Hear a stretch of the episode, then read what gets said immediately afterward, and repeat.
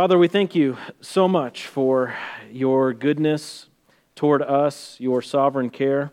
We ask that you would help us today as we uh, get into your word and consider children and how we are to uh, interact with children, affect children in our lives. God, we uh, thank you so much for the gift of life and how so often the young ones among us are just a reminder of how precious life is.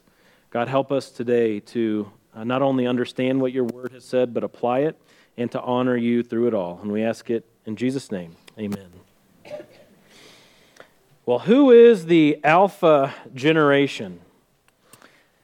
Perhaps you've heard of uh, the silent generation or the greatest generation or the baby boomers or Gen X or millennials or Gen Z. Well, now the newest, freshest generation is called Gen Alpha. Generation Alpha. And those are the children who were born after 2010. And so, just as a test case, if you children know your ages or when, what your year you were born, stand up if you were born after the year 2010. All right, so let's look around and see. There's some Gen Alpha among us, okay? There they are. Uh, we have a lot. and we have several who are sick and aren't able to be here. Okay, you can sit down now. Uh, we have many who, uh, many more who are a part of this church who aren't able to be here today. Generation Alpha. Now, why does Alpha happen now when it's not the beginning? I don't know. Who names these? I don't know, but that's what I was told. Okay, and so today I want us to consider Generation Alpha. I want us to consider these among us who are not quite teenagers yet and I want to cast a little bit of vision for how we are to affect them in ways that God has given us influence. I want to talk about goals that we should have collectively as a church community for these children. And this is just going to be some general vision casting here. We're not getting into specific how to's. Uh, I just want to share some goals that are on my heart. I don't want to get into how to parent, talking about discipline or anything like that. That's a different sermon or a different conversation.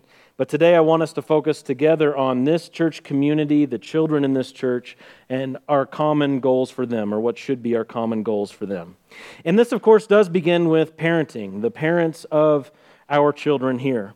And I, I want to say, too, that it isn't really, uh, this section isn't just about, um, or for, parents who have children in the home who come to our church. I think even if you uh, have children who aren't here, or if you have children uh, who are older, out of the home, or whatever the case may be, that there are still principles that can be applied in those relationships. So don't check out, is what I'm trying to say, uh, but there will be direct application for the parents who have children in this church.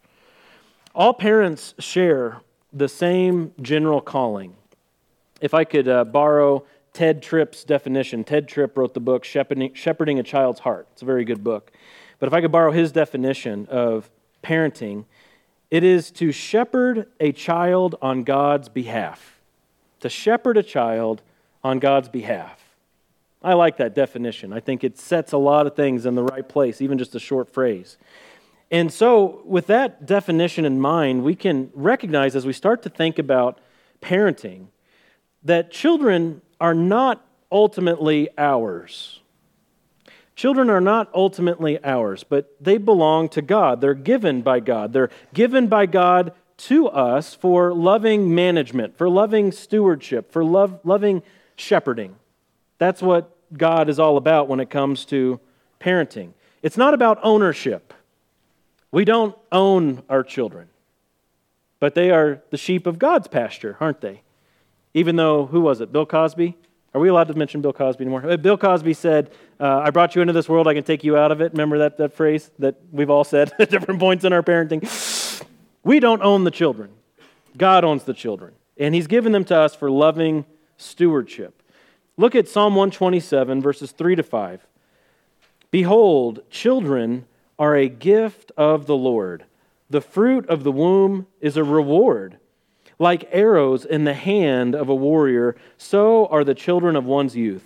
How blessed is the man whose quiver is full of them. They will not be ashamed when they speak with their enemies in the gate. That very first phrase there in verse 3 children are a gift of the Lord. This is God's business in giving the gifts of children. And this actually increases the seriousness of parenting. Perhaps uh, someone's mind could start thinking, well, okay, if they're not ultimately ours, if we don't own them, then we could, you know, loosen up on some stuff because, you know, they're, they're God's. God will take care of them. Well, not necessarily, because if we are placed in between them and God as his under shepherds in that sense, with the responsibility of lovingly managing them for his glory, shepherding them on God's behalf, I would say that really increases the seriousness of parenting, wouldn't you say? If we've been commissioned as parents to shepherd children on God's behalf, that's very, very serious. That's a perspective that we should aim to have and to keep, a, a perspective that's easy to lose because, of course, being a parent is full of all the day to day stuff that muddies the waters. But this is the right perspective that we are to shepherd a child on God's behalf. As Paul David Tripp has said in his book called Parenting, he says, It's possible for a mom to be more worried about stains on her couch than the soul of her son, or for a dad to be more focused on the shine and maintenance of his new car than the heart of his daughter. It's so easy to lose proper perspective. But the proper perspective is that we are to shepherd children on God's behalf as parents. And that means the goal is to have godly children. That's the goal. That should be the goal for every parent is to see your children be godly, which starts with belief that they would be believers in the Lord Jesus Christ and that they would be obedient to all that God has called them to. To see God's heart on this, I want to read to you from Malachi chapter 2 out of the New Living Translation. I do not read from the New Living Translation very often, uh, but in a case like this, where the Hebrew is particularly difficult and English translations are almost as difficult as the original Hebrew, I think the New Living Translation does a good job of summing this up. I want to read to you Malachi 2 13 to 16. When he's talking to Israel here, when the prophet on God's behalf is rebuking Israel for their sins, here's the direction he goes. He writes, Here is another thing you do. You cover the Lord's altar with tears, weeping and groaning because he pays no attention to your offerings and doesn't accept them with pleasure. You cry out, Why doesn't the Lord accept my worship? I'll tell you why. Because the Lord witnessed the vows you and your wife made when you were young but you have been unfaithful to her, though she remained your faithful partner, the wife of your marriage vows. Didn't the Lord make you one with your wife? In body and spirit, you are his. And what does he want? Godly children from your union. So guard your heart. Remain loyal to the wife of your youth. For I hate divorce, says the Lord, the God of Israel. To divorce your wife is to overwhelm her with cruelty, says the Lord of heaven's armies. So guard your heart. Do not be unfaithful to your wife. See God's heart for the family there? God's heart that men and women would be joined in true unity, glorifying Him, and that the children, the offspring of the union, would be godly. That's the Lord's desire, is to see godly children, and we should join Him in that desire. God, of course, is supremely faithful. And he shows that to his children every day, doesn't he? The fact that our heart's still beating, breath still in our lungs, God's faithful to, to bring us along.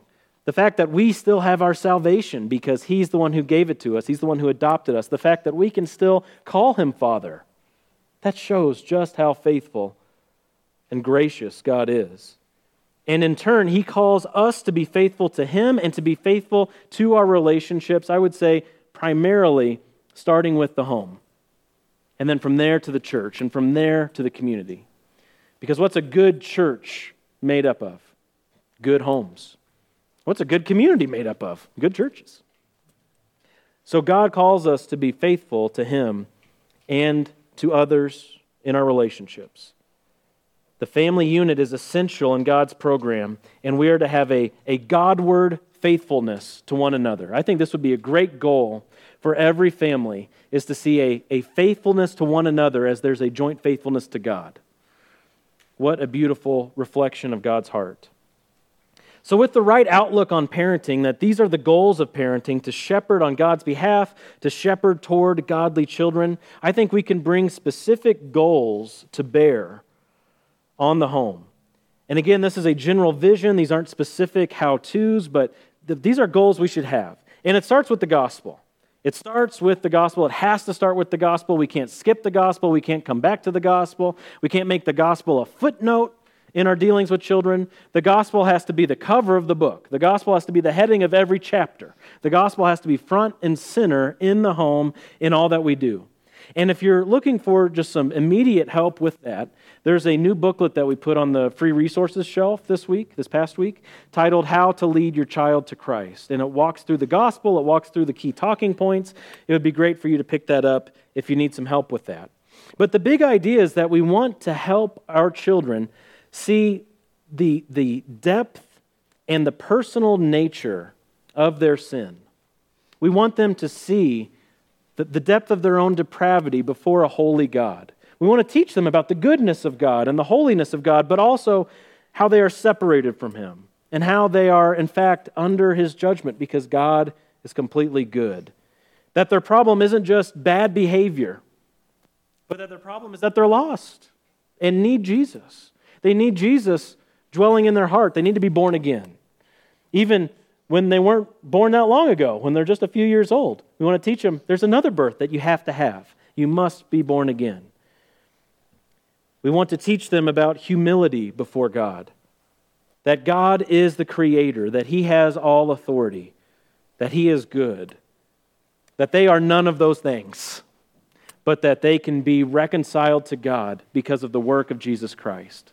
We want to lead them into the story of Jesus. We want to teach them about the Savior of the world and how He is God in flesh and how He died on that cross for their sins and He rose again that they could be justified. We want to put that on their hearts. And I would go farther than that because you know I will. We want to make them experts in theology too. I want, I want my children, and I want the children of this church to know the word justification to know the word imputation, to know the word sanctification. You know, sometimes we can get nervous when we talk about those things and say, well, don't, you know, don't give them a bunch of head knowledge and don't make it all about head knowledge. And I agree, don't make it mere head knowledge. Get to the heart. But give them head knowledge. They also need head knowledge, don't they? And, and make them experts in these things, these very, very important subjects that the Bible talks about. Romans chapter 5. I want to read to you Romans 5, verses 6 through 11. This is what we should want them to understand that while we were still helpless, at the right time, Christ died for the ungodly. For one will hardly die for a righteous man, though perhaps for the good man someone would dare even to die. But God demonstrates his own love toward us in that while we were yet sinners, Christ died for us. Much more than having now been justified by his blood, we shall be saved from the wrath of God through him. For if while we were enemies, we were reconciled to God through the death of his Son, much more, having been reconciled, we shall be saved by his life. And not only this, but we are to exult in God through our Lord Jesus Christ, through whom we have now received the reconciliation. And I love it when we look at passages like this or when we're talking about Sunday school or whatever that the case may be in my home, and one of the children says, What's reconciliation? I love that. I love it. What an opportunity, what an open door to talk about the gospel. It needs to be front and center in all that we do in our, in our interactions with children. We need to teach our children from the gospel that life isn't about them. Tough lesson to learn. Very tough lesson to learn. In fact, I, I would say we're all probably still struggling with that one a bit, aren't we? But as far as it depends on us, we are to impart to these children that life is not about them, but about the glory of the God who made them. That this life is for His honor. That they would embrace submission to Him as their Creator and to those whom He has placed in authority in their lives, starting with their parents. That's the goal to, to impress that on the heart of a child based on the Word of God. Now, from there, if by God's grace children are coming along and believing the gospel, we want to add to the gospel instruction, life instruction. We want, to, we want to pair with the gospel, never confusing faith and works. We always want to make sure they understand salvation is by grace through faith alone. But we want to bring alongside that wisdom and instruction for children. And again, I think this is specifically uh, intended, well, I shouldn't say I think, I know because I made it. It's specifically intended for parents who have children in the home, but it's not without application for those of you who don't. Any of you who have any influence over children, whether they're your own children who are grown up, whether they're your grandchildren, whether they're just children in this church that you have relationship with, I think there's application here for all of us. I want to talk about six areas specifically of sanctification that are rooted in gospel participation, in love, and in wisdom. What, what more could we want to see from children than gospel participation, love, and wisdom? I mean, that's like a really good three item list, isn't it? If you're going to have three things on a list that you want from your children, you want to see from your children, that's a great short list. Well, the first thing is applying faith to life. And I know this is a big subject, but we want our children to be able to apply their faith to life. One of the biggest failures of the American church in, in particular is disconnecting faith and life. That faith is something you do on Sunday morning or Wednesday night, and life is life. Or that faith is like a switch you turn on and you turn off. You're around religious people, well, you turn on the faith switch, and now you're like a religious person. And you go around other people, and the faith switch goes off. We do not want that for our children, do we? We want, we want all of Christ and all of Scripture to apply to all that they're doing in the world. We want to again impress on their hearts that God saves us for a grand purpose. He doesn't just give us fire insurance. That we would say, Yeah, I prayed the prayer when I was six, and now I'm going to do whatever I want. That should not be what our children think the gospel is. That's not the gospel. We got to go back to the gospel. But we want them to see that God saves us for a grand purpose. Consider Titus chapter 2, verses 11 to 14. Amazing passage. It says, For, by, or for the grace of God has appeared, bringing salvation to all men, instructing us to deny ungodliness and worldly desires and to live sensibly, righteously, and godly in the present age, looking for the blessed hope and the appearing of the glory of our great God and Savior, Christ Jesus who gave himself for us to redeem us from every lawless deed and to purify for himself a people for his own possession, zealous for good deeds. That's more than fire insurance, isn't it? That's a lot more than that. That's more than just, well, the, the hope of heaven, this life is worthless, and I'll go to heaven when I die.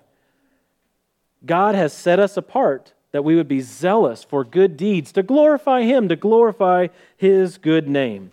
And let me give you just two areas within this aspect of applying faith to life, two aspects of what it means to apply faith to life. The first being discernment, and the second being integrity. Discernment and integrity. Discernment is absolutely critical in this life, especially for those who have the knowledge of God especially for those who are Christians. Consider 2 Timothy 3, verses 1 through 5. The Apostle Paul writes Realize this in the last days, difficult times will come. For men will be lovers of self, lovers of money, boastful, arrogant, revilers, disobedient to parents, ungrateful, unholy, unloving, irreconcilable, malicious gossips, without self control, brutal, haters of God treacherous, reckless, conceited, lovers of pleasure rather than lovers of God, holding to a form of godliness although they have denied its power. Avoid such men as these. That's, that's a lot of uh, bear traps there in life, isn't it? Well, how do you avoid these landmines? How do you avoid such men as these? It takes discernment, helping our children to apply faith to life in a discerning way that they would be Christians set apart for good deeds in the world, avoiding the traps of sin. But secondly, there's integrity. Integrity is absolutely paramount. If you have discernment but don't have integrity, your discernment is worthless. To have integrity means to hate the world's offering, but and to love God instead. To hate what the world has to offer and to love what God has to offer and to love God himself. In 1 John chapter 2, verses 15 through 17, it says, Do not love the world, nor the things in the world. If anyone loves the world, the love of the Father is not in him. Very serious. For all that is in the world, the lust of the flesh and the lust of the eyes and the boastful pride of life, is not from the Father, but is from the world. The world is passing away, and also its lusts, but the one who does the will of God lives forever. How do you do the will of God? Applying faith to life. Foundation is the gospel. The foundation never changes, but applying faith to life from there. Secondly, a second area of sanctification to highlight that we should desire for our children is understanding the purpose and priority of the church, caring about the local church. In salvation, we are all placed into, whether you're a child or an adult, it doesn't matter. We are all placed into the necessary body of Christ. We, are, we all become instantly, as we become Christians, we become members of Christ's body. And Christ's body, of course, is worldwide. He has believers all around the world. And yet there are local expressions of Christ's body, like this one, where we have gathered here today. And the body is absolutely necessary. This is so important to communicate to our children that fellowship and service are a priority in our lives because God has saved us for this. He has saved us for community. He has saved us to be together, to encourage one another, to teach one another. We need to help our children understand that receiving instruction in the local church is absolutely critical, that that can't be left out of our lives. Galatians chapter 6, verse 10, short verse, but important verse. It says, While we have opportunity, let us do good to all people, and especially to those who are of the household of faith. As far as it depends on us, we should help our children understand why especially is in that sentence. Do good to all people, yes, but especially those who are of the household of faith. Help them to love the local church.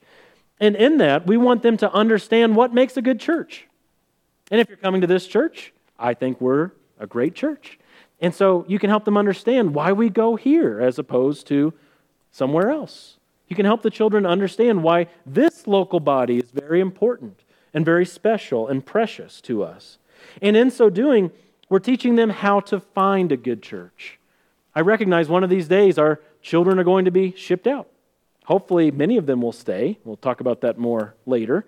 But there will be those who move away. We want them to find good churches. And now's a great time to start teaching them what makes a good church. Why do we choose this church over other churches? And why should they care about that? A third area of sanctification that we should desire for our children is that they would care about friendships, meaning that they would live for God by serving others in these friendship relationships, that they would show compassionate kindness toward their neighbor, to be a good friend. And I think that's where it should start. How to be a friend. How to be a friend. Not how to receive friendship, but how to give friendship is, is a very important thing for us to teach our children. And we should all know this is becoming more and more unique in the world, isn't it? A lot of people want people to be friends to them, but don't want to make the sacrifice to be a friend to others. And it should be one of those goals we have for our children that they would know how to be a friend. Let me give you a, a string of proverbs here, starting with Proverbs 12 26. It says, The righteous is a guide to his neighbor, but the way of the wicked leads them astray. We should want our children to be a guide to their neighbors, right? To bring wisdom and love and truth and, and hope and joy into those relationships. To bring all these amazing things that come from the gospel into their relationships with their neighbors. That's what it means to be a friend. Proverbs 17 17. A friend loves at all times, and a brother is born for adversity. To teach our children what it means to stick with relationships to teach our children not to throw away relationships, but help them see a love that sticks with their friends. Same chapter, Proverbs 17, verse 22. It says, A joyful heart is good medicine, but a broken spirit dries up the bones. So, this can apply, of course, to yourself. You can give yourself good medicine by having a, a joyful spirit. But I think this also applies to our friendships, doesn't it? That you would have a fitting word, like Proverbs says, is is apples, golden apples placed in settings of silver. but you would have a joyful word, that you would be able to bring cheer in the truth to others. Proverbs 27 17. It says, Iron sharpens iron, so one man sharpens another. Helping our children to see that they need to be sharpened, that we're all a little dull, right? And we all need to be sharpened. And that that happens in the context of loving relationships where we're speaking the truth to one another in love. That's what it means to be a friend. But of course, we also want to teach them how to choose friends. We want to help our children understand that choosing friends is of supreme importance. It is absolutely critical that they have, again, that discernment to choose friends. We want our children, the children in this church community, to be influenced by good and not evil, don't we? We want our children to be surrounded with good and not sin as far as we can help it. In Proverbs 13, verse 20, it says, He who walks with wise men will be wise, but the companion of fools will suffer harm. That's one to like put over the doorframe in the kid's room, right? He who walks with those who are wise will become wise. And we have this amazing verse, 1 Corinthians 15 33. Do not be deceived. Bad company corrupts good morals. This is so true. Absolutely true. Bad company corrupts good morals. Does this mean they can't be friends with anybody who's non Christian? No, that's not what that means. But it does mean that there's a difference between good and evil. There's a difference between wisdom and foolishness. And we need to help our children understand those distinctions so their relationships can be put in their proper place. A fourth area of sanctification that we should desire for our children is helping them to understand the goodness and the importance of marriage. And it starts with communicating to them that marriage isn't about feelings. Now, Disney has really set us back on this, okay? The happily ever after, perfect man, perfect woman, the Pocahontas, John Smith stuff really messed us up, okay? We need to reverse that. Marriage is not about the pitter patter in the heart, though that is nice to have, and that probably should be an element, okay? That's not what marriage is. Marriage, of course, is a serious covenant commitment that you make before God and others. A couple more proverbs. Proverbs 12:4. Consider this. An excellent wife is the crown of her husband, but she who shames him is like rottenness in his bones. Teaching our children verses like this is really good. Before they get to premarital counseling, teaching them verses like this, or before they get to marriage counseling, 10 years into a marriage, it's good to teach them verses like this. And it goes both ways. An excellent wife is hard to find, an excellent husband is hard to find. And there's discernment to be applied. Proverbs 31, verse 10, talking about another excellent wife. An excellent wife who can find? For her worth is far above jewels. We want to help our children understand how they can choose a spouse. And this is deeply, deeply important. It, I mean, this is just one of those that I cannot stress enough as a pastor. I, I, know that many of you would be right up here with me attesting to this one. When you have children in the home, start now. So important to start now. If God has given you the gospel in your home and He's given you influence over young children, help them to understand the importance of this, especially if they are little Christians, if they have a testimony of Jesus, if, as far as you can tell, their hearts have been given over to the Lord, start impressing on them right now who they're going to marry in 10, 15 years. So, so important. Let me remind you of one of those key passages in this conversation in 2 Corinthians chapter 6, 14 and 15. Do not be bound together with unbelievers. For what partnership have righteousness and lawlessness? Or fellowship has light? What fellowship has light with darkness? Or what harmony has Christ with Belial? Or what has a believer in common with an unbeliever? We need to teach our children from a young age that dating outside the faith is just not an option. Just not an option. And it's not because I'm dad or I'm mom and these are the rules. It's because, you know, that testimony you have of Jesus Christ? Let's protect that with everything. Let's not compromise that. Let's not jeopardize that. Let's not walk it over to the edge and say, You want to jump? Let's not do that. But let's guard what God has given us. Let's guard the truth and the love that we have in Christ. And let's consider it so precious, so precious, that we would not take it into a relationship where Christ is joined with an idol or where light is trying to fellowship with darkness. Let's impress on our children's hearts how critical this is. And as much as you can, model what it should look like to be a married man or a married woman in the faith, as much as you can. Because we know the kids are always watching, aren't they? How do they how do they learn that word when that comes out of their mouth? Well, look in the mirror, right? That's where they learned it. They're always picking up things, they're always learning things. And that goes for our marriages and how we model what it means to be a Christian husband or a Christian wife. Fifth area that we should desire for our children to practice self control. Now, this requires swift discipline from an early age. Parents, it is incumbent on us to stay on top of this one because it, it's pervasive. It shows up everywhere. It goes back to the relationship the child has with authority. We, of course, live in an age of instant gratification, and people were saying that 50 years ago, and it's become more and more instant. And I would say in the years ahead, it will become more and more instant. Well, I think it would be good for us to deny instant gratification to our children. It would be good to help them understand what it means to control not only our behavior, but our thoughts, where our behavior comes from. To take every thought captive. If our, if our children are Christians, take them to 2 Corinthians chapter 10. Take every thought captive and lead that thought to Christ. Help children to focus. Focus is something that we're losing in the world, isn't it? How great would it be if these children grew up to be Christians with focus? What could they do? But a lack of self control will just ruin anyone or anything. No doubt about it. If you don't have self control, you are open to all sorts of failure. Again, a, a proverb 25 28. It says, Like a city that is broken into and without walls is a man who has no control over his spirit. It's the truth. So we want to help our children to have a, a high standard of maturity, spiritual maturity, mental maturity in the Lord. Bringing to them these ideals that the Bible gives us of being temperate, meaning not flying off the handle one way or the other, but being temperate, being sensible, being dignified.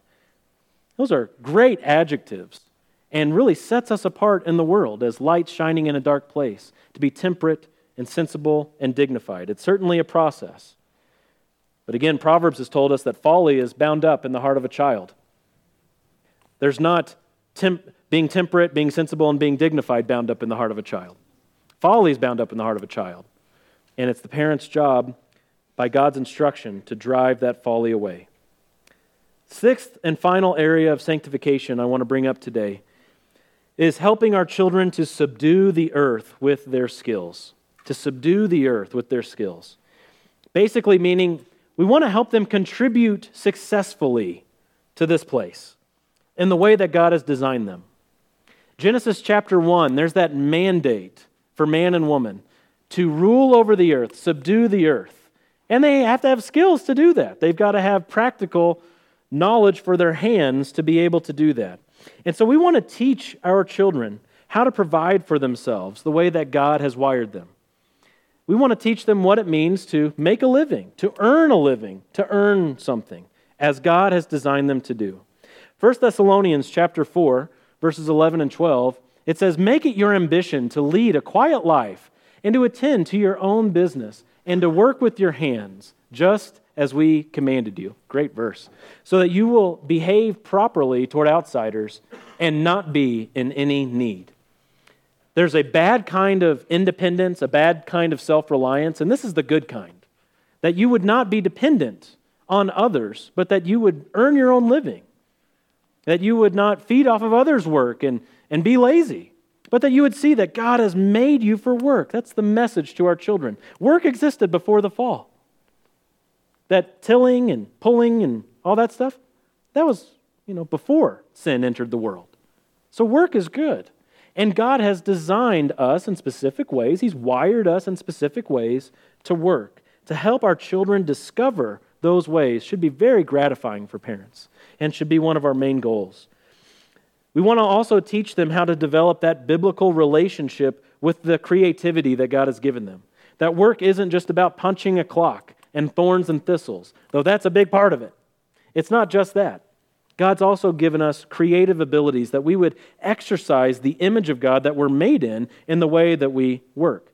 Second Thessalonians chapter 3, so the second letter Paul wrote to them, he says, starting in verse 11, We hear that some among you are leading an undisciplined life, doing no work at all, but acting like busybodies. Now, such persons we command and exhort in the Lord Jesus Christ to work in quiet fashion and eat their own bread. But as for you, brethren, do not grow weary in doing good. So, how is this for like uh, an anti worldly way of thinking? Helping our children to understand that hard work is very good. That's not natural to us, is it?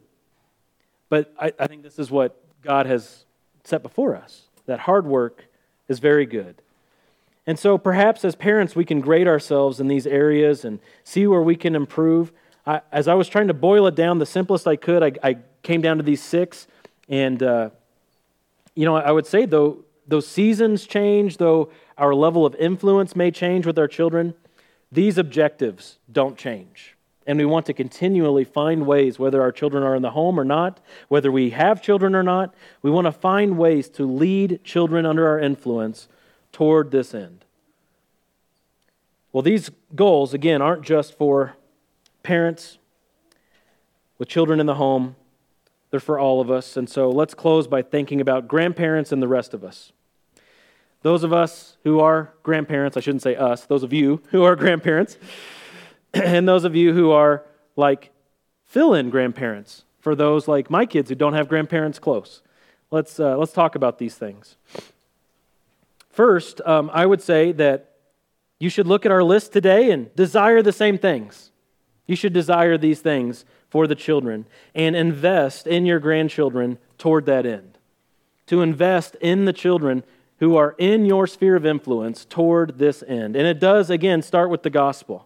Let me tell you, grandparents, that your repeated and gentle pointing to Jesus is not done in vain.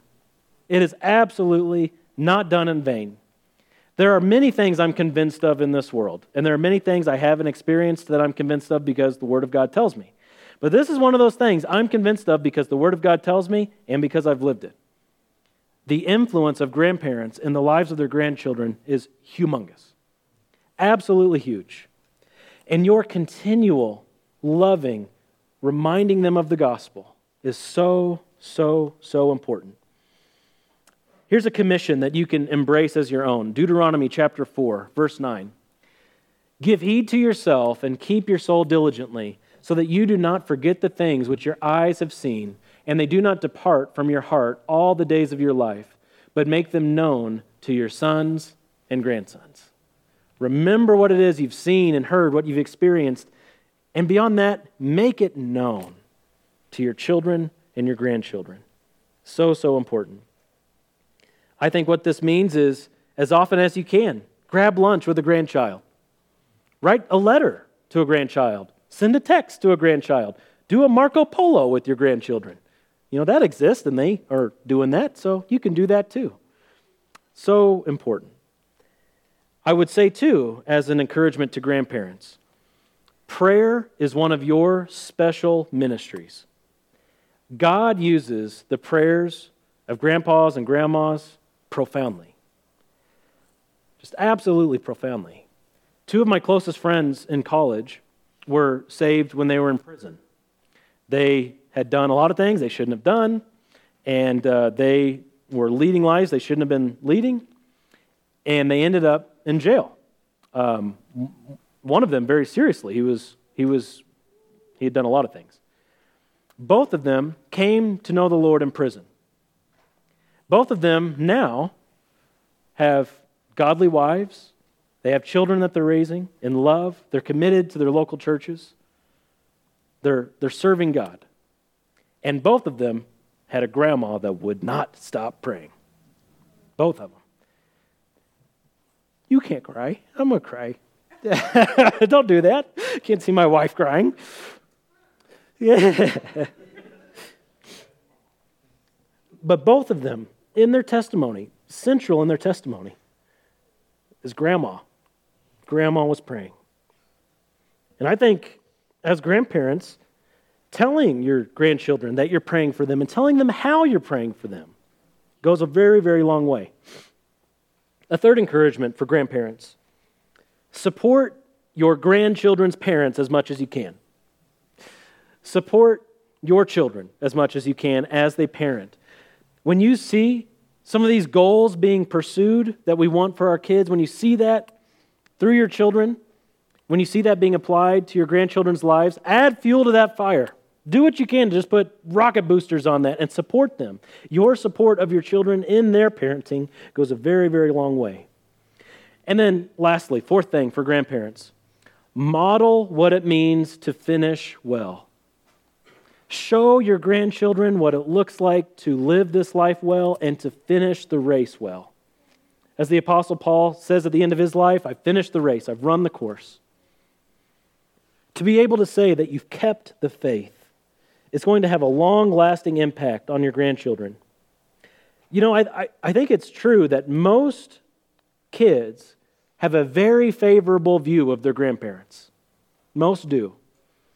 Take that leg up that God's given you already and just add to it. Show them what it means to live life well to the end, because it will have a very long lasting impact on them.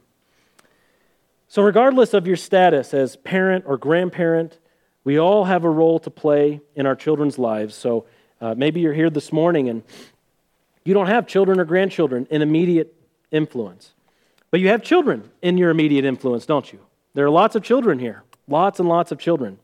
And so let's make it our joint commission to care for them as image bearers of God. You cannot be neutral. You can't say, oh, I, uh, I some days I care for the children, some days I don't care. I'm just kind of neutral. You can't be neutral in this. You either care or you don't. You're either helping to steady them in life or you're causing them to stumble in this life.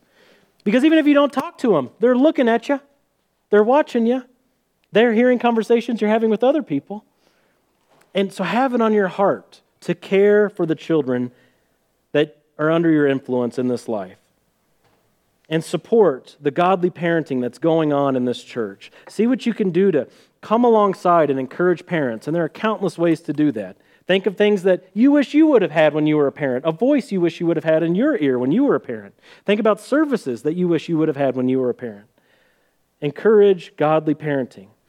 And don't despise or write off a generation. I'm a millennial, so I know what it's like to be in the crosshairs on this one. And yes, my generation is spoiled, totally spoiled. When I was looking up what to call the newest generation, the Generation Alpha thing, I came across this timeline that someone made that walked through, you know, silent generation, great generation, boomers, all that to the present day with the years on it. And then it also put like things that happened during that time period. And so for my generation and on, it's like smartphones and PlayStations and AI and like all these amazing things that make our lives way, way easier. And, you know, way back then, it's like penicillin. Oh. Made it through World War II. you know, uh, okay, I get it. We're spoiled, totally spoiled. But we're not rotten, all of us. You know, there's still some hope. And so don't write off a generation. Don't write off the young generation. There is hope for them. They are the ones who can change the world. They're the ones who are going to be leading and reaching people for Christ. And in all that we do, we want to influence with love toward the truth. Let me read again for us Psalm 78. This is what Rex read at the beginning of the service. Psalm 78, verses 1 through 7.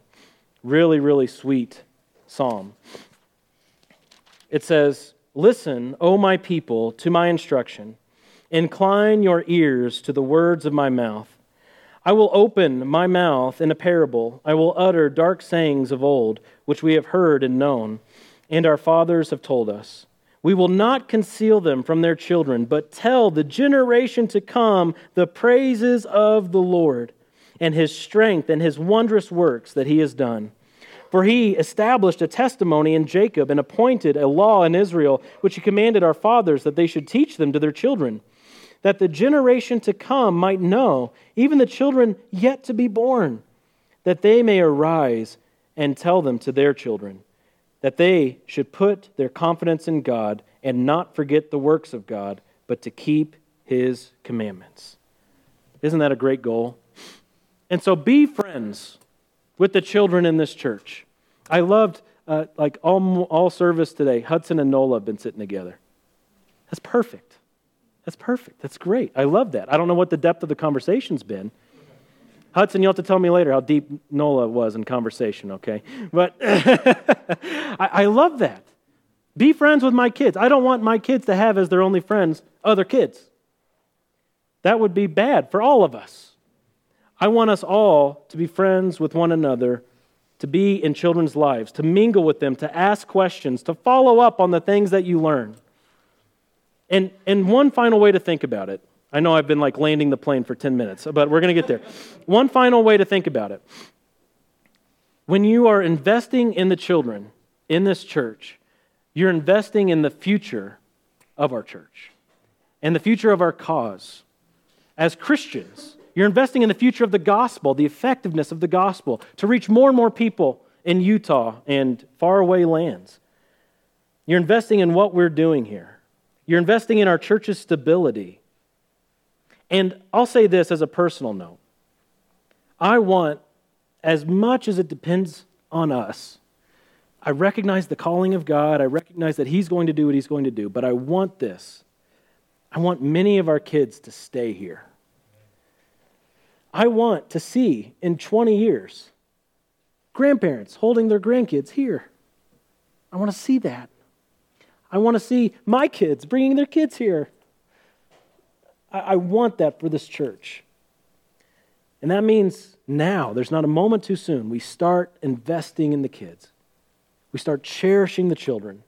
We start keeping, putting the gospel front and center and leading them in sanctification in the ways that God has told us. Will you help toward that end? Let's pray. God, we thank you for life and breath and every good thing. Thank you so much for the wonderful children who make up this church. Thank you for their future. That their future is not unknown to you, but you're there. I thank you that as we sing in, in that one hymn, that these children can face uncertain days because you live.